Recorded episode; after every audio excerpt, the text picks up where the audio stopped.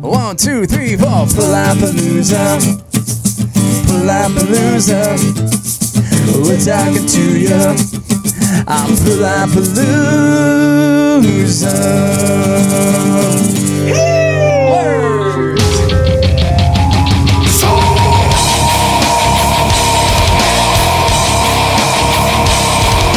Brian Sheeran, how are you, sir? Troy Cook, how are you? What the hell's going on? I'm looking at a picture of a van in the middle of nowhere. What are you doing? I'm on tour. I'm on the tour to nowhere.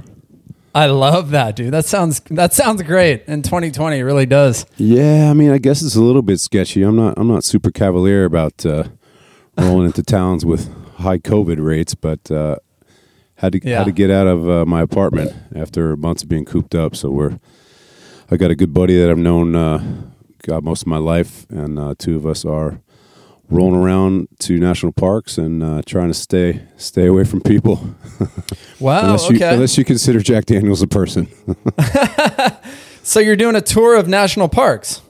I mean, yeah, loosely. We've, we've kind of hit some. We've kind of hit some uh, in California, and uh, now we're just making our way across and seeing some people. So, just getting out and about. Who's your friend? My friend George, I've known probably since I was about six years old, seven years old. So we have a lot to uh, to laugh and break each other's balls about. Have you done anything like this before? Yeah, the two of us have actually traveled before. Um, we traveled to Costa Rica, and then we packed up and went to Peru for a month uh, a couple years ago. And the the good thing is he's former military, so uh, and then I'm former idiot in a band. So the two of us travel really light. I mean, we're we're Yeah. jumping on planes with you know backpacks and nothing else. So um, Wow. so it's been Yeah. good in that way. We're both used to traveling light. I'm checking out uh, again your picture of the van that you sent me, and it's also on your your Instagram. You're documenting all of this on your Instagram at Brian Sheeran. Yeah, I mean, kind of loosely. Uh, my pictures are really random. I don't I don't say where they're from or what the what the photos are of. I just kind of snap stuff that catches my eye. I noticed that about you, yeah, and not a lot of pictures of you, and just random. I'm looking at a donkey on here. I'm looking at a cow. Yeah, the donkey was uh, the donkey was by Maynard's uh, Maynard's Vineyard store, the Caduceus Wineries. We stopped there. Uh, my my friend George is a big Tool fan. I'm also a big Tool fan, so we made it to Jerome, Arizona, and uh, popped into the shop. And uh, he grabbed a bottle of wine, and while he was doing that, I was walking around the town, uh, to snap photos and stuff. So that was one of the weird things I saw. Oh, cool. Okay, so that's Maynard's uh, winery, Yeah, yeah. Maynard it. was not in. right? Yeah. He's also got a wicked vinyl vinyl record store there too. There's like a uh, Puscifer shop and the Caduceus shop right next to each other on the same street. So Gotcha.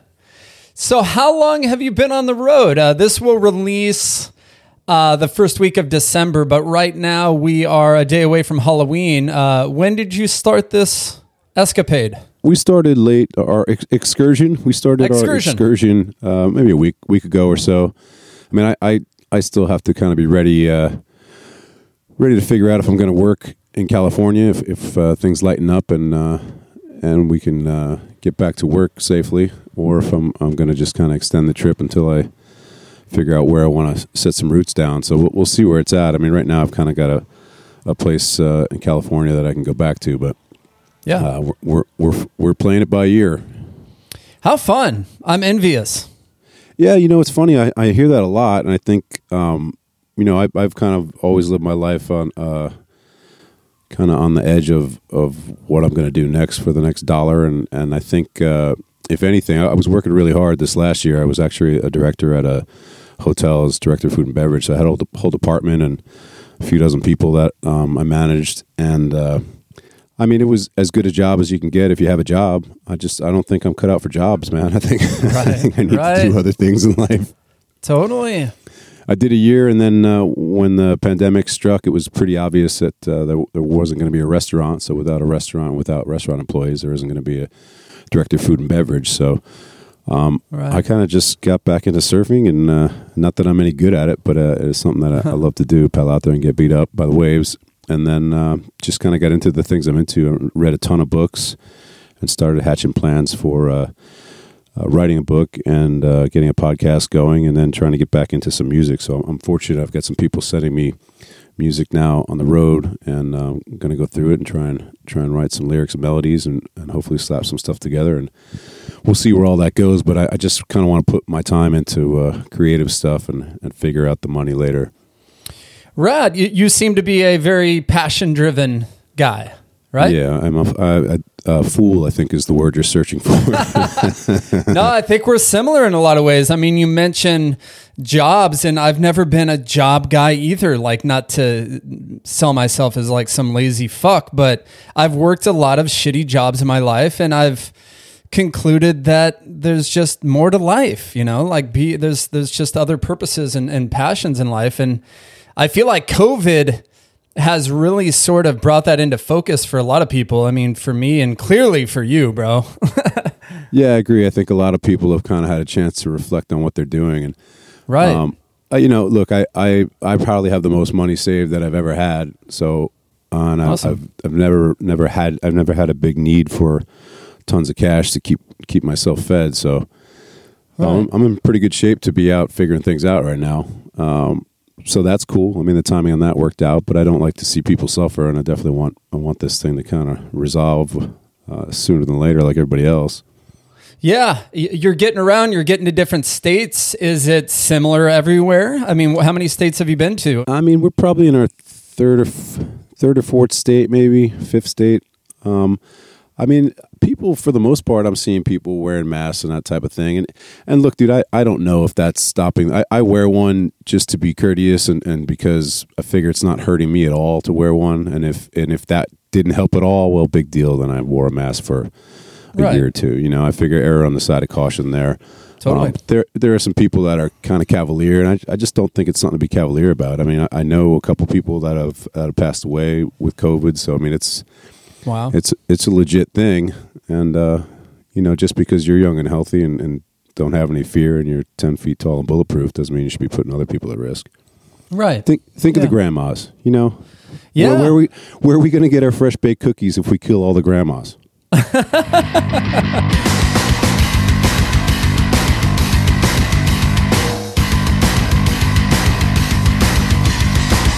That's a great perspective. I've, I've kind of always, and pre existing conditions. You know, unfortunately, my wife had heart surgery and she has high blood pressure. So, yeah, Yeah. I'm, I'm sharing that mindset with you. And I think the majority of people are, um, except for the mainstream media, maybe. well, yeah, and that's you know that's a great thing about traveling and not, and not really. My friend and I, I'm kind of like scan a headline here and there, but we're really not dialed into Right on. to basically all the you know they're pushing fear and they're pushing division on all these news sites, and it's like, do you need Yep. that in your life? You know, if you're driving around and talk to people in the local towns, look, everybody everybody needs shelter and food and sleep and and something to do and, and family. I mean, it doesn't matter whether you're here or, or overseas or anywhere on earth. It's the same basic needs. So to try and say that we're all to try and make us different and, and pit us against each other is really not. Uh, that's that's not a really healthy thing. Right. It's a weird game we're playing here in this country, huh? I don't quite get it. I, I don't understand. Uh, maybe it's uh, ulterior motives, obviously, from uh, politicians and billionaires, but uh, I I don't understand how we just can't unite and get along. Uh, look, something doesn't I make figured sense. out. Something I figured out being broke a long time ago is is super broke people and super wealthy people both have the luxury of plenty of time. So you you can have that. You can have that, and if you're near a mountain or an ocean or or uh, some kind of spectacle, I mean, that's part of what we're seeing: redwood trees and Grand Canyons and.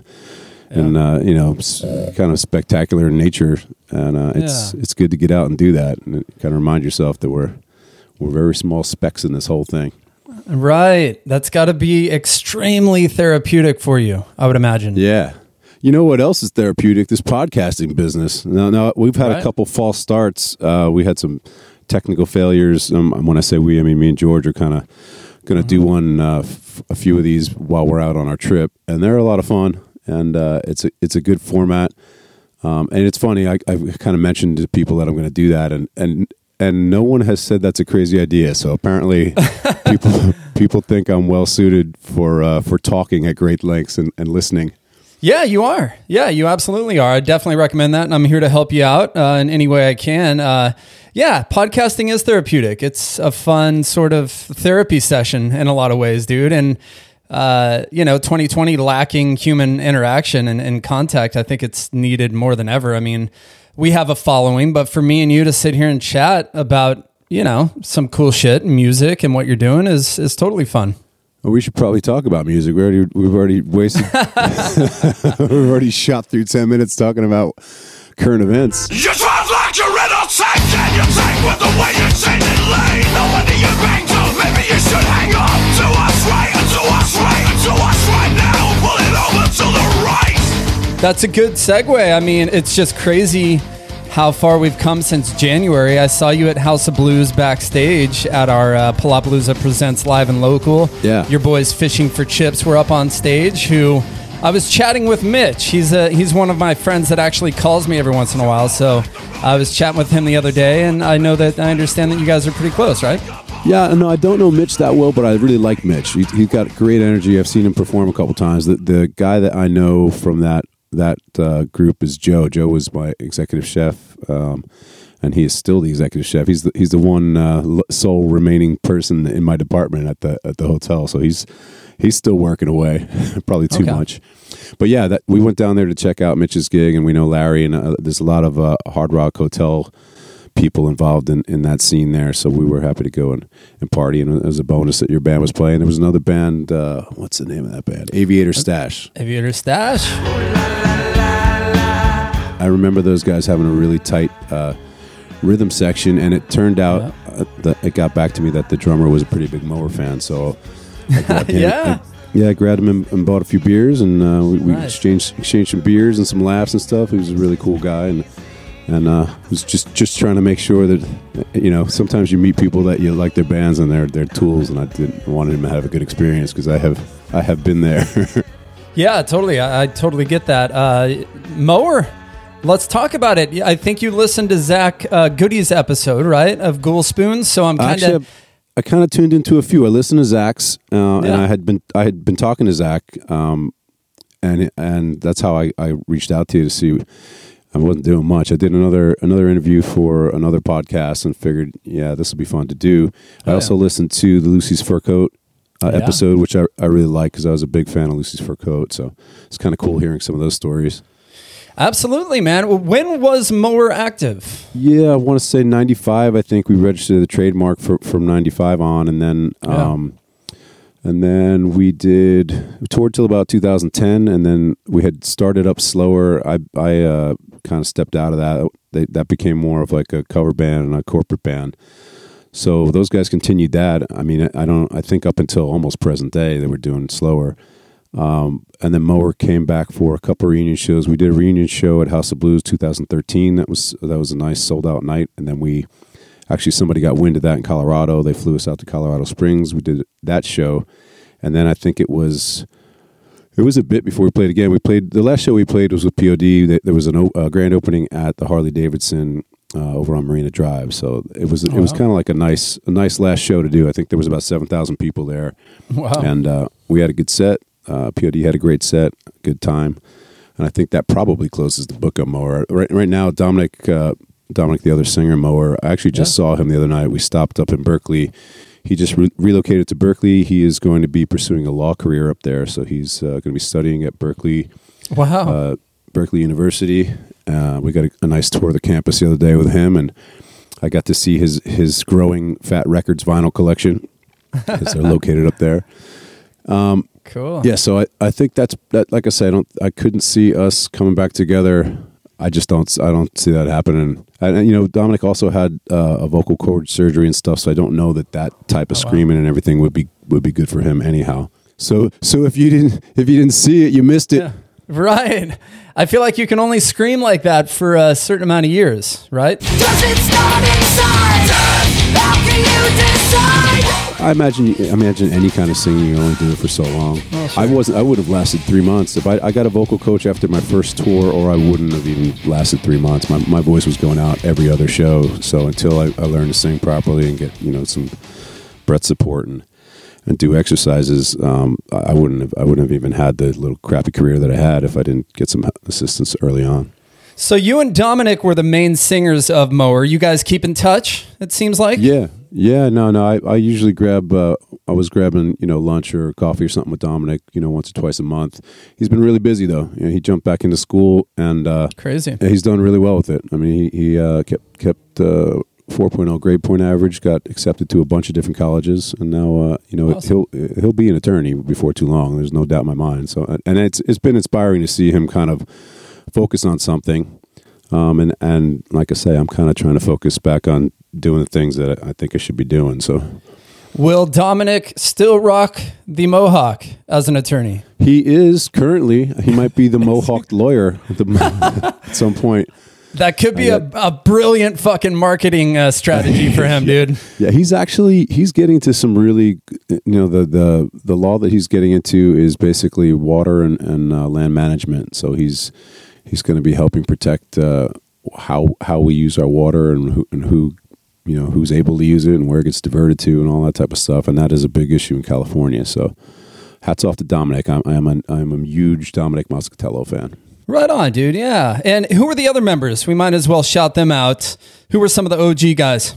Myself, Dominic, and Chris McCready would be the third. He's- Chris. He was the bass player. Yeah, I Um, remember Chris. That was the core, and and sadly, it was kind of like a Spinal Tap rotating cast of of uh, drummers and guitar players. But you know, like the the other the other uh, must mentions are uh, Alex and Ryan Toth, who are the father and son team that started Mower with uh, myself and Chris, and those would be the other guys to mention. Um, you know, but there's there's a host. It's funny. I've actually been in touch with the rest too. Matt Wanamaker play guitar. Uh, Stone, Stone play guitar. I saw the two of them before I left. I saw Ryan, and uh, there was another cat.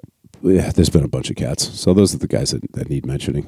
When I think of Mower, it brings me back to, I want to say, mid 2000s. I had a band, 20 Year Fix. We were kind of punk rock. And uh, I think we played a couple shows with you guys. I know we played with Slower. And we got to shout out Keith McBean, a uh, mutual friend of ours. I think you lived with him for a while, right? Yeah, I saw Keith uh, before I left. Keith is now busy with a one and a half year old, uh, in addition to the probably eighteen or nineteen or twenty year old that he that he already had. So he's uh, Right. Sailor. He's a proud papa and a businessman, so he's he's busy. I don't know if, if our bands ever played together when we when I started up Audio Addiction with Keith and uh, That's right. Johnny Crittenden. Yeah. But that was uh, that was the band that I did uh, after Mower for a couple of years. That's right. I'm glad you mentioned that. Uh, I think I saw you guys open up for Unwritten Law at the Casbah. We did do a show with Unwritten Law. I actually, want, the stop after Dominic was to visit PK. Uh, PK wasn't in Unwritten Law for that particular show, but No. he was in, Unwritten Law for years and years during kind of their their heyday. Right. Um, and uh, stopped to see him. His wife um, runs a, a vineyard, um, Vineyards up in Placerville, and Pat is tattooing. So he's uh, tattooing at Hangman Tattoo in Placerville. So two of them are are also being very creative. They gifted uh, gifted us a couple bottles of wine to take with us, and uh, those are those were quickly. dispatched, Consumed. dispersed with yeah. the Cobb Cab Franc was really good. We had that with steaks on our little propane grill the other night. So so thank you thank you uh, Mr. and Mrs. Kim. There you go. Nice, dude. When you look back on the mower era, what are your thoughts? I mean, uh, I asked you if you were in a band, and honestly, the answer you gave me uh, didn't seem like you were too motivated to get back in the you know music scene and get a band together. Yeah, no, I'm I'm I'm hyper motivated to make music. I'm not really interested in necessarily a band setup.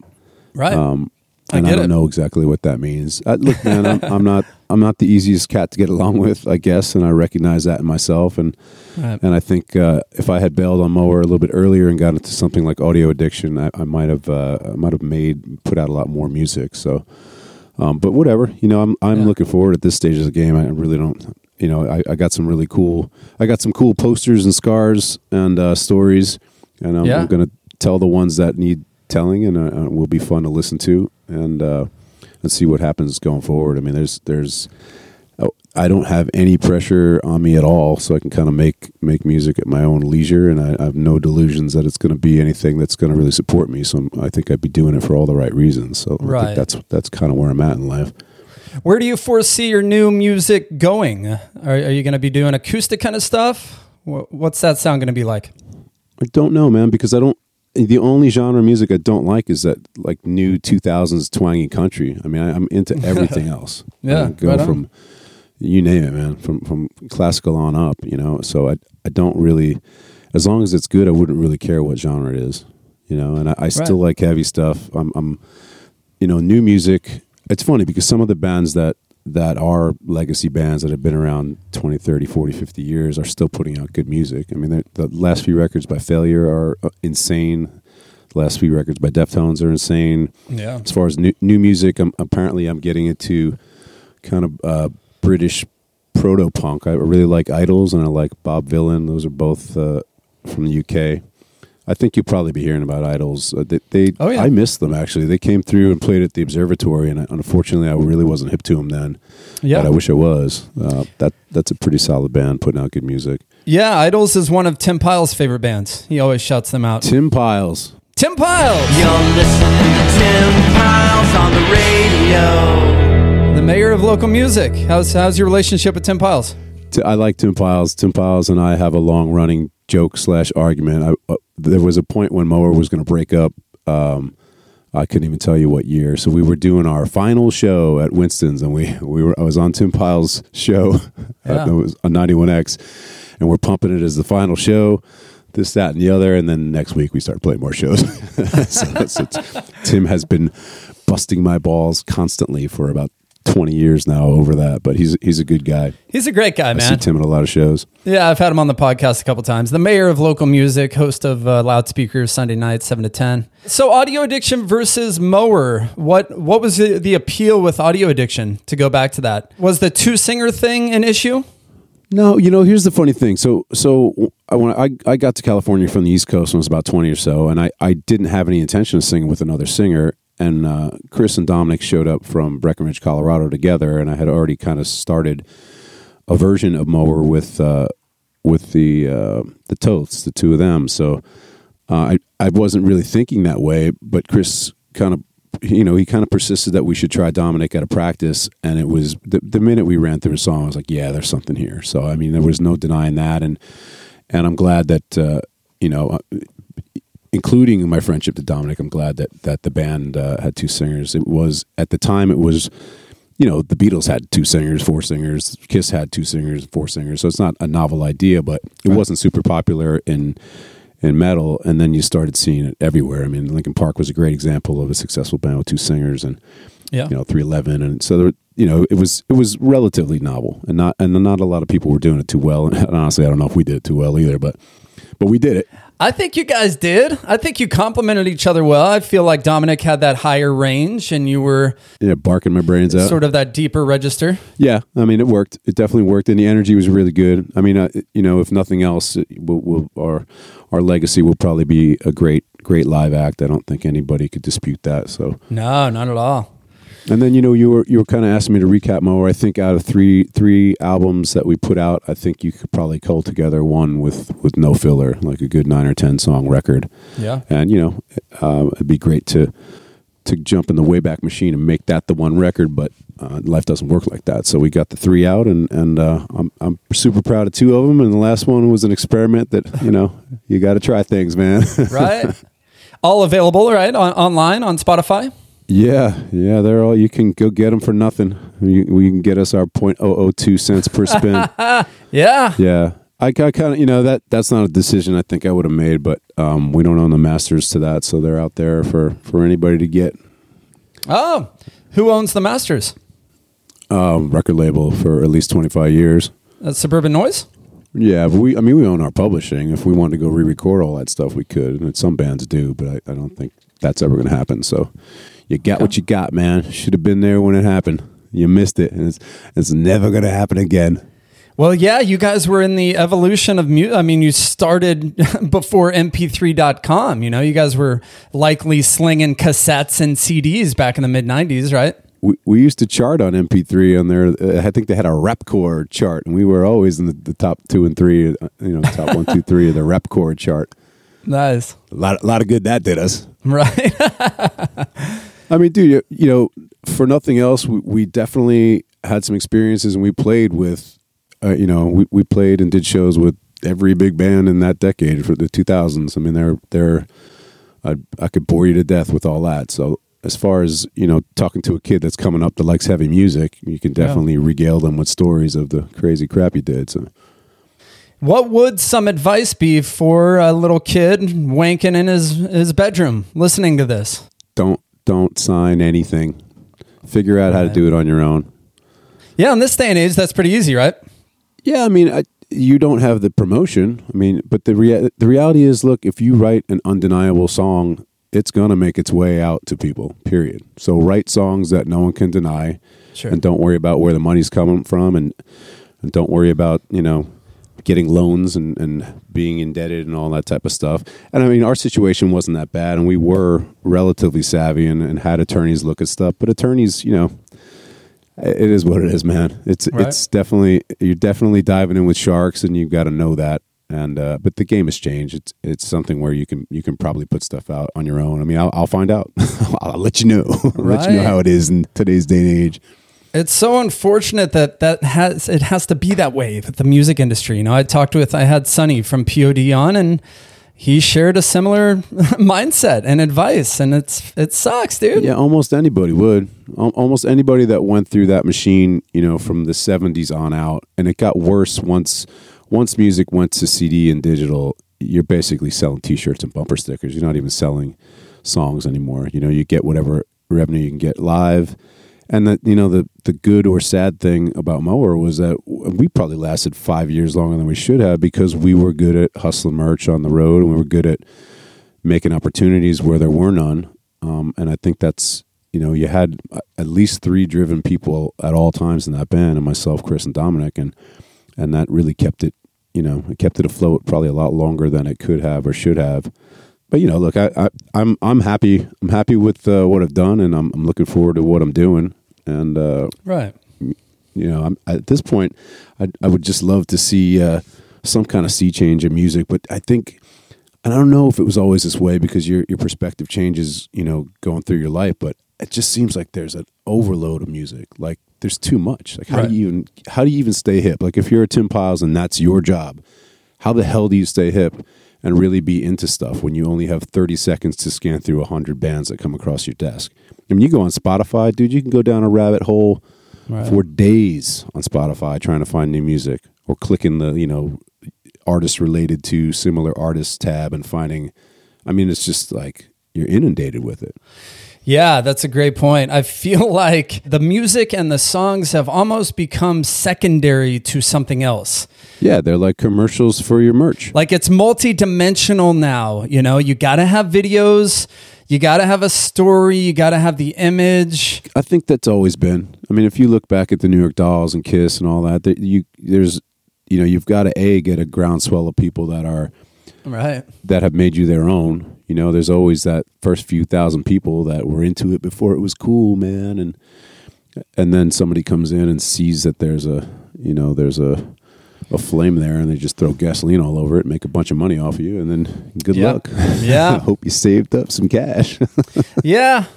Not I love musicians, I really do. We speak a similar language, I feel, you know. Well, you know, it- it's no matter what you're into, whether you're whether you're into math or science or or you know, it's all languages, man. There's the math, the language of math, or the language of science, or the language of music. I mean, you're there's a jargon to all of it, and there's rules to all of it, and you you got to kind of communicate within the parameters of whatever field you're into. So, Yeah.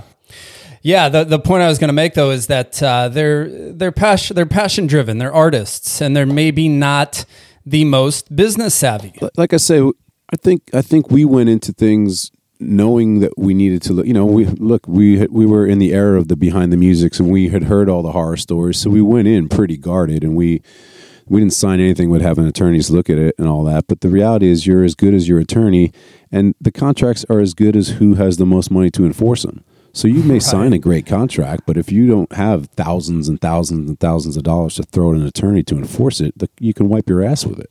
Right. You know what I mean?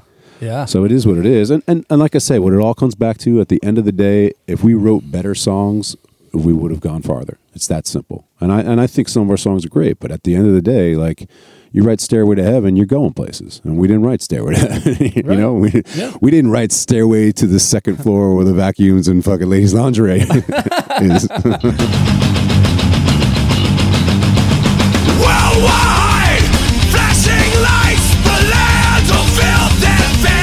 Totally true. Yeah, and I think uh, bands lose track of that sometimes. Yeah, but it is all about the songs. Uh, Suburban Noise. Did you leave on good terms with them?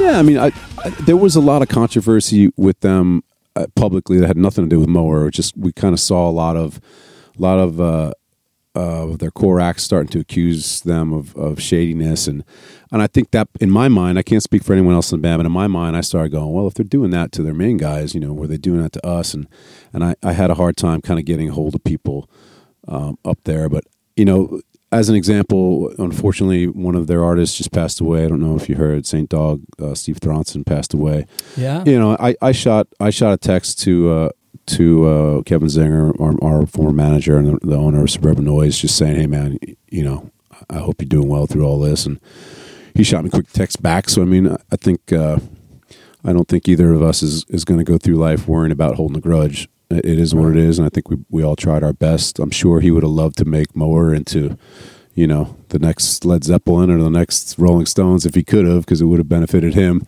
as well. So I think we were kind of all in it, and and you you know you try stuff, man. You try stuff. I you know my only my only thought with Suburban Noise, is I think we were not that we were not the band that genre of music and the kind of people we were didn't jibe so much with what they were doing successfully. So that'd be my only take on it. But you know we didn't have a ton of labels coming at us. We had people looking at us, and people were showing up at at, at uh, at showcases and stuff like that. But you know, you got to deal with you know Kevin and those guys made an offer, and they were doing really well with with some bands that we liked. So uh, you know, I, I called around to other bands and. You know, even even Lucy's Fur Coat. I remember calling Charlie Ware, and I didn't know him, but I got his phone number, and I said, "Hey, man, we're thinking about signing with uh, SRH Suburban Noise. What do you think?" And I got, you know, got a conversation with him, saying, "Yeah, man, he put us in front of the right people." So, so like I say, I, I looking back is like, you know, you're wasting your time looking back. Look forward. Right? Yeah. Not always easy, but no regrets, right?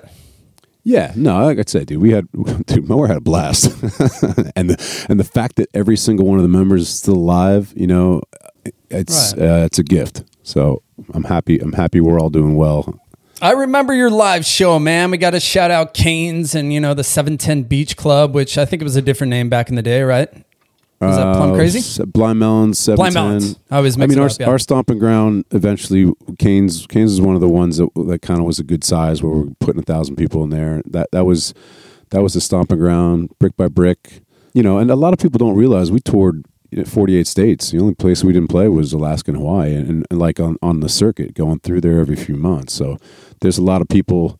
There's a lot of people uh, in a lot of other cities that know Mower the way San Diego knows Mower, and I don't think I don't think local cats realize that because we you know we didn't blow up and have a major label record or anything, but we we did a lot of touring and had a lot of support. There were a lot of pockets of the country where where we uh, would go in and fill some clubs. So What were a few of the most memorable shows you had with Mower? dude there you know for like oh wow this is amazing look how many people there are there were some shows in denver where we we played some pretty packed um packed theaters we played a few festivals at you know with 10,000 people and and that kind of energy is insane but the stuff that i always remember are the stupid stupid shows like the dude lighting his beard on fire and in, in the front row of some little club and smelling the whole club up and we had to get security to throw him out guitar players ready to throw up and Holy that- shit. yeah, that's the stuff I remember. not, not, not that. You know, I there weren't all shows. I mean, we did. We had MTV come down and interview us, and they they threw a clip. You know, we had like a. I don't know whatever they do the up and coming band piece and and we did have a video we had a video spin on Headbangers Ball and stuff like that you know for us I grew up on Headbangers Ball and a lot of my favorite bands were on Headbangers Ball so just to have a video on there even for a couple of spins I don't think they they showed it more than a few weeks This is Rob Halford from Judas Priest, and welcome to the Headbangers Ball. Three hours of primo lethal metal. Rad. Uh, but that was really cool. You know, I remember we we sat in Dominic's house drinking beers and, and waiting for it. And I think it came on after a Cradle of Filth video, and then the video was on, and uh, the song was all of a minute and fifty seconds. So it was on, and it was over, and then we were just sitting there drinking beers, watching, you know, the rest of Headbangers Ball. But there there were a lot of moments like that, you know, and, and Yeah. I mean, for a kid that grew up on Metallica and Slayer to to uh, have kind of had uh, shows and and uh, interactions with those people, you know, that that was cool. Yeah, that was my next uh, thing I was going to mention is uh, you you did open for Metallica, right? Yeah, I mean, the Metallica one is kind of like we we opened for Slayer. Like, actually, we're on the show on the same stage, played with Slayer at Soma, and in the same week Right. we opened for Metallica and Godsmack. But but we were actually on their uh, radio stage kind of outside. You know, so they had a big tent set up. Yeah. Um, so I mean, that's kind of a technicality. I mean, it, it, be- being truthful, we were, we were kind of doing the radio gig, but you know, we got tickets tickets to the show. Lemmy came up and played a song with Metallica. It was all good. The power went out, of course, during our set. We wound up throwing. Me and Dominic wound up throwing little kids off the stage into the audience just to kill time while they were trying to sort out the power. Holy shit. Yeah, we were getting these little kids to volunteer. I mean, like I can't um, the lawsuits that would happen today. I mean, we're literally swinging them one, one, two, three, and tossing them in the midair, and the crowd would catch them. Yes. that was a Metallica show. Yeah, I think we played. Uh, I want to say three against one. I don't know if you know Arno and Mark and those guys. Yeah, I remember those guys. Those guys. Yeah. Arno, Arno lived a block, about a block away from me up until very recently, over in PB by the beach. Rad. So Slayer at Soma and the Metallica show, what venue was that? Metallica was at the sports arena. I think I think Godsmacked open. And they had a stage for you out, outside. So so a sold out show at main stage Soma, dude, with Slayer. Yeah, you know, I, I got to tell you that that'd be one of my kind of one of my proud moments because Slayer's audience doesn't give a fuck about who you are, and uh, we held our own. We had a really good set. Uh, the guys from Jaeger that that got us on the show were super stoked. Um, you know, crowd went nuts. Lots of mosh pits. I mean, it was you know we had a lot of hometown love. We, we had the crowd packed with a lot of our friends and fans. So Hell yeah. so we probably had a home field advantage, but it went off really well, and uh, you know Rad. that that that could have been one of those things where people just stand there and cross their arms and look at you, and you know, go get a drink or whatever. But it didn't go that way. We had a really good set, so that that was a highlight. That and, and we managed to uh, sneak over to Japan, which was another Wow. another huge highlight. How big was that fucking mosh pit at Soma? insane. You know, I, it's funny. I, I mean, there people that are going to a Slayer show don't need much of an excuse to mosh anyway. It's kind of like th- they're ready to go. Let's throw people. But I, I've seen Slayer shows where there's like ten mosh pits in the crowd, and it's like it's just insane to see that. Those guys have been had been seeing that for forty years every night. Like it's that's a sick energy, man. I bet. That's incredible, dude. It's nice to reminisce and look back with you. I'm sure it's kind of cool for you as well. Uh, and again, you're in a van. You're what's that? Where are you at? Oklahoma? Uh, we're in Oklahoma tonight. I'm, I got a br- brother out here. We're gonna gra- grab him, hit a steakhouse, and then you know remember Defrost, Dan Frost. Of course, Dan Frost. Yes, yeah, we're- We're, gonna we're probably gonna be uh, Halloween. We're gonna be in Nashville, Tennessee with Defrost. So we're I'm, I'm uh, I guess I'm crossing the country, reconnecting with people. So that, that should be fun. And we got Wow. a couple couple other people. See, I'll tell him you said hello. He'd be a good interview too. He's a maniac. I will totally have to reach out to Dan Frost, dude. Yes. Keep on chasing the American The most rockin' pianist to come from San Diego, man. Um, I'm glad you brought him up. So he's still active, right? I assume he's he's out there in Nashville. Well, I mean, I don't know who's active now with the way the world is, but True. but I think he might have been. I know he's got a band room at his place, so I'm hoping we can get drunk and jam and do something. Do you remember when he did the uh, what was it Operation American Dream, where he, he had Yep. a trailer and Yep. he just pull up and and like that was rad, dude. Yeah, so he he would play. He would just he had a trailer, and he would load his piano and, and all his shit on the trailer and just pull up to different areas, right? Well, he had a he had a fake piano. He had a mock piano, and then he would just have a keyboard, like electric keyboard, where the keys to the fake baby grand were. Wow. So it was it wasn't a real piano. It was like the shape of a piano, and he'd pull up and arrange shows in parking lots. I mean, it was it was rad. The idea was awesome. yeah. Yeah, D- Defrost is rad. It's kind of cool to look back and know that we got to uh, experience some of the cool shit before this year, right? Because who knows where music is headed? I mean, I think things will get back to normal, but uh, I look back to like the PB shows that we had and and street scenes and uh, all these festivals, and it was it was just incredible, man. Yeah, people are chomping at the bit for that, and I think I think if we're fortunate and you know being optimistic, a lot of a lot of bands are going to put out some amazing music because they've got time. I mean, they've been sitting there, Yeah. hopefully in garages and in studios and, and crafting music and, and albums and songs and and are going to put out some cool stuff um, as a result of being cooped up. Yeah. and plenty of subject material this year, dude. You know? Ah, no, dude, too much. Really, I like I say, you know, the one thing I, I haven't, I haven't had cable forever. I, I've kind of uh, unplugged. I don't. I mean, aside from me posting, posting photos on Instagram of random crap, um, I don't have social media, and I'm just, I'm not, I'm not barraged by tons and tons of negativity. And I think, uh, I think that would be my that would be my strong advice to people is just unplug from all that crap be with your family and your friends and just stay positive and, and you know get out and s- see the world travel you know you can you can eliminate a lot of racism and a lot of problems by meeting people from all over the place and realizing that everybody's everybody's goals and hopes and dreams are the same whether it's here or Yeah.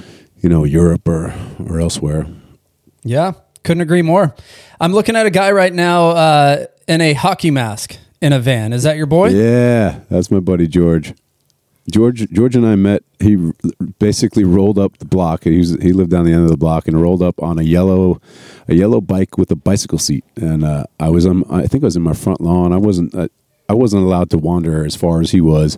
Yeah. And uh, he just rolled up and said, "Hi, I'm George." I'm like, "Hi, I'm Brian."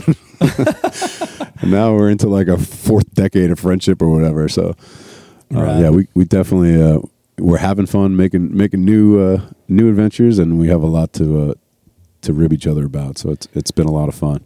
And no concrete plans to really make your way back, huh? You're, you're sort of unsure how, how much longer this will last? I mean, a lot of that depends on how the world looks, you know, in the next year. I, I I'm someone that I would like to go and take a few months and go down to South America and get an apartment down there and just and just live there, you know.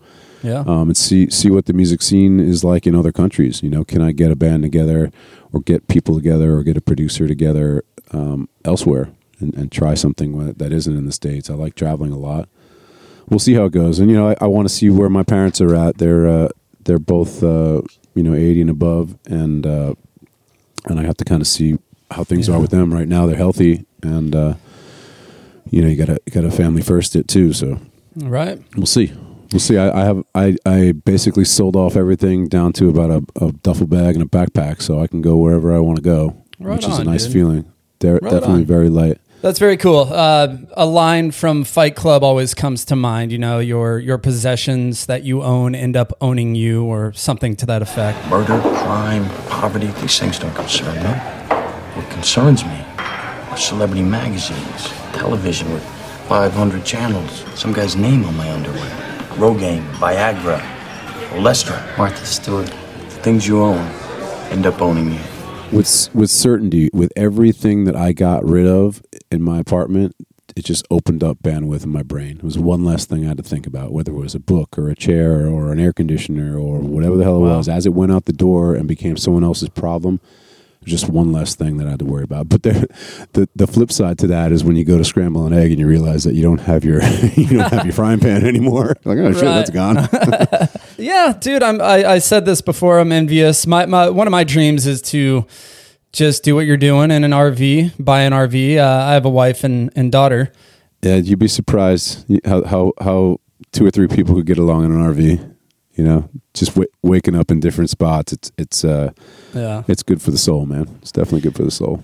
Yeah, you got to choose the right person to do that with, huh? You must really uh, uh, trust your your buddy. yeah, and like I say, both of us can can do without a lot, so it makes it a lot easier. We're not full of clutter.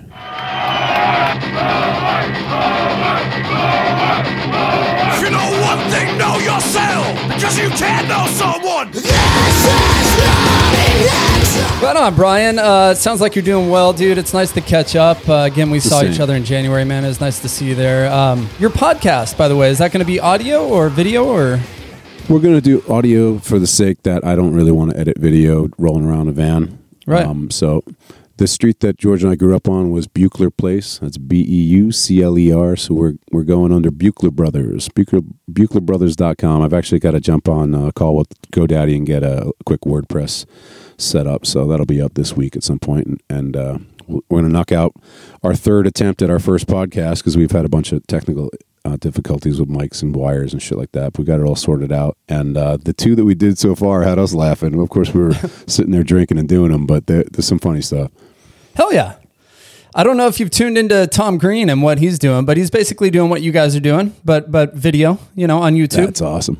Yeah, his, his he was one of the big guys early on with podcasting. Man, he had his own server set up. Like he he definitely he was on the forefront. You know, everyone talks about Joe Rogan, but Tom Green was was uh, one of the one of the first guys to to kind of do podcasting uh, on a big scale. Um, I mean, he had a show broadcast from his living room at one point. It was wires and dollies and cameras and everything all over the place.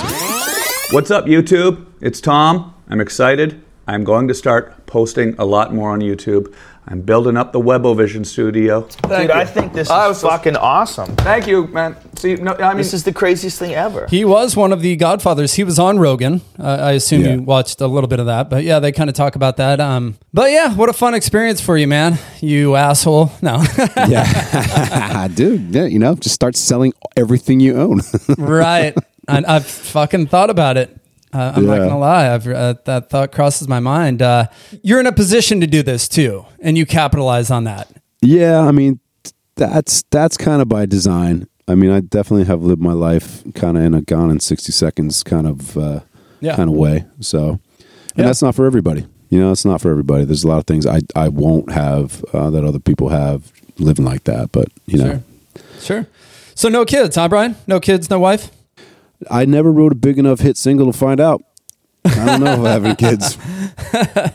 to the best of my knowledge, I don't. Yep. Yep. I'm chasing. I'm into well into my fifth decade, but I with the right person, I would I would definitely uh, I would definitely do that because I think kids are are rad. They're absolutely hysterical and uh, they're, they're cool, man. yeah. Maybe adopt one down in South America, dude. Could be, could be. Sky's sky's the limit, man. Sky's the limit. All right, we'll wrap it up here with a quick dream segment uh, with you, Brian. Dreaming if you could tour with any current band. The Rolling Stones. Rolling Stones, boom, easy. If you won the lottery tomorrow, what's the first thing you buy? Talking about material items and how unnecessary they are. Plane tickets. Plane tickets. To where? How much money did I win? I, could buy plane ticket after plane ticket after plane ticket and just pick up what I needed on, on the way. Right. And if I won, if I won a ton of cash, I would probably set up a, a good studio environment, and Yeah. then uh, s- hired guns, man, hired guns. I put together put together a band. They get a paycheck. I direct it, do what I want. No argument. Soul soul visionary. I'm I'm footing the bill and, and knock out some music. I mean that would be Oh, yeah. that would be what I would do if I won the lottery. I did win the lottery a couple days ago. Did you? How much did you win? I won twelve dollars on a Yeah. three dollar ticket in Arizona. My buddy, I don't play the, the lottery. I think it's a sucker tax. But my buddy Victor, who I know probably thirty years in California, said you should play the Powerball in every state. So uh, the couple of places I've remembered, I bought a ticket, and uh, thanks, Vic. I'm up nine bucks. yeah. Congratulations. Gas money. yeah, next three next three lottery tickets are paid for. Uh, if you performed on Saturday Night Live, who would host and what song would you play? So, what is a song? What's your favorite song that you've written? Probably an audio addiction song. Unfortunately, no one's really heard it because we didn't release it. But there was a there was a song called Twenty Years Ago that uh, I wrote with the guys. Uh, there is a version of it recorded, but it's only demo style. That was a great song. And then uh, the host just hosted would, would more than likely be Bill, Bill Burr. Bill Burr. There you go. All right, That you're a big he, would- fan. He would be, and I like I say, he just hosted, but that would have been one of the top three because the guy's hysterical. I love how he just doesn't give a fuck and he's just not PC at all. And then if you don't wear a mask, that doesn't bug me either, right? Take out your grandparents. You know? Take out your weak cousin with the asthma. I don't care. It's your decision. There's too many people. It's a dream come true. Yeah, he's sharp too and super observant. You know, I mean, that's the great thing. It's one of those things where he tells a joke and you're like, yeah, yeah, yeah you're right. I see it. Yeah. How about you, man? Who? What's Oh, what's your okay. dream? What's your dream band to uh to to open up for, or share the stage with? Oh God! For what I've been doing for 20 years, I would think the epitome would have to be like Green Day. Yeah, yeah. I, you know, I met those cats at a meet and greet. Super nice people, but you could tell they were just like, "Oh, this is fun."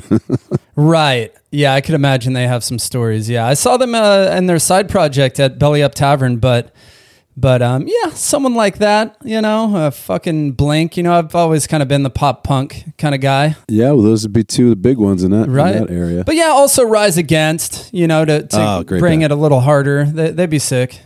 yeah, yeah, that'd be awesome. Yeah, if you could bring a musician back from the dead for one final concert. That's a good one, man. Uh, my first, I'd probably say Jim Morrison. Yes. But I, that that is me thinking as a fifth grader. I, I bought. Well, my grandmother bought me. She didn't know what she was buying me, but she bought me "No One Here Gets Out Alive," which was the the Sugerman uh, autobi- uh, of Jim Morrison. And I did a book report on that book from fifth grade until the middle of college.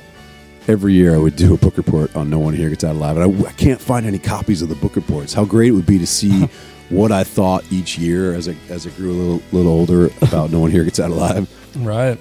If you could wave a magic wand and make one band or musician never exist, who would it be? Dude. I mean, I as much as I dislike country stuff, I, I wouldn't do that. You know, I, I there's room for there's room for everybody. I would I would probably you know wave the flag of "You suck" around proudly for whatever band I didn't like, but Yeah. but everybody, you know, that band might be the best band on earth to some person that needs it. So Right. it takes all kinds. Good answer. You're too damn nice, Brian. That's what everyone says about me. super, super nice guy with a great temper. That's what has always been said, and a real pleasure to pleasure to be around when I've had nine or twelve scotches too. I sense sarcasm. yeah, I'm, I'm I'm dealing it out. yeah. Uh, last question, brother. Where would you like to be in five years? Where I like to be in five years, uh, you know, doing what I'm doing, traveling, and you Yeah. know, and hopefully, hopefully traveling behind some kind of uh, creation, whether whether I get the book out there or uh, the podcast. I, mean, I like the idea of kind of rolling around doing a podcast, and Fuck then yeah. uh, you know, if I can get back into music and, and tour, and the and the world's the world's set up for that, and anybody cares to come listen, I would do that. So you know, I, my my focus hasn't really changed. We were talking about jobs. Every job I've taken has been trying to save money to do music or something creative. So every, every one of them, that's the end game. And I guess, you know, that's what I need to start focusing on again is how to how to how to put some food in my belly and uh, Right. jump around and entertain people. Yeah. What's your podcast going to be called? Beucler Brothers, B E U C L E R Brothers, Beucler Brothers. Hit me up if you have any questions, man. I've been doing this for a couple years. It's fun. Uh, we usually have people over to the uh, Palapa. I think you know that. Yeah. But uh, the world is all COVIDy and different. So I got you, man. I'm I'm I'm uh, I'm very thankful that uh, yes, sir. you extended the offer, and uh, I'm also happy that I finally got a little experience with this little PodTrak P4. So I should be able to send you a nice clean wave, uh, and it'll sound good, and people won't have to hear scratches and noises and interference and crap like that. So Your audio sounds surprisingly good through the phone. I, I could totally use that, but Oh, what you're doing is you have a mic over there, right, in your van or wherever you are, and you're recording your voice. You're going to send it to me, and then I'll edit it up and release it to you listening. cool, man. Yeah, I'm, I'm I'm I'm sitting here holding us up. We're trying to get the tires rotated out of Walmart. We've been in and out of Walmart's Flying J's and uh, and like Circle K's. That those are our, our homes outside the van to to get supplies. Are you sleeping in hotels or are you in the van?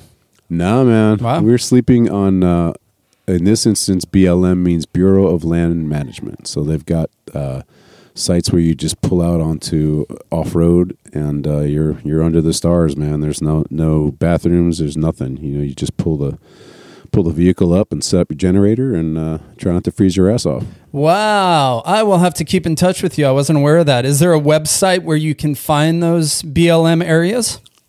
I feel like it, I feel like it's BLM.gov. Okay. I want to say it's BLM. something. And are they crowded? I wouldn't imagine too crowded, but are people around you? No, it's it's it's called dispersed camping. So there's there's kind of every block or so there's someone else that has set up a, a site. Wow. Free of charge. Yeah, yeah, it's pretty cool. The the only cost is your sanity. It's got to be pretty cool, man. Generator run uh, in your van. There's got to be some interesting and, and beautiful nights uh, on the road. yeah, Oh man, we, we've we've seen a lot of awe-inspiring nature. So Yeah. that's that's the plus, man. Get out there and, and look up and look over the ocean and look in the forest. Just just look around, man. Look around. Life's good. Look at it. Take a look at it. yeah, even in our, even in the, the crazy times, life's still good. It's it's where you're looking. totally, dude. Yeah. Dude, great chat, Brian. All the best to you, brother. Nice to uh, catch up and uh, be safe out there. Be safe on the road. All right, brother. Thanks for the well wishes. I appreciate it. Good luck with the podcast. I love what you're doing. Thank you, sir. We'll keep in touch.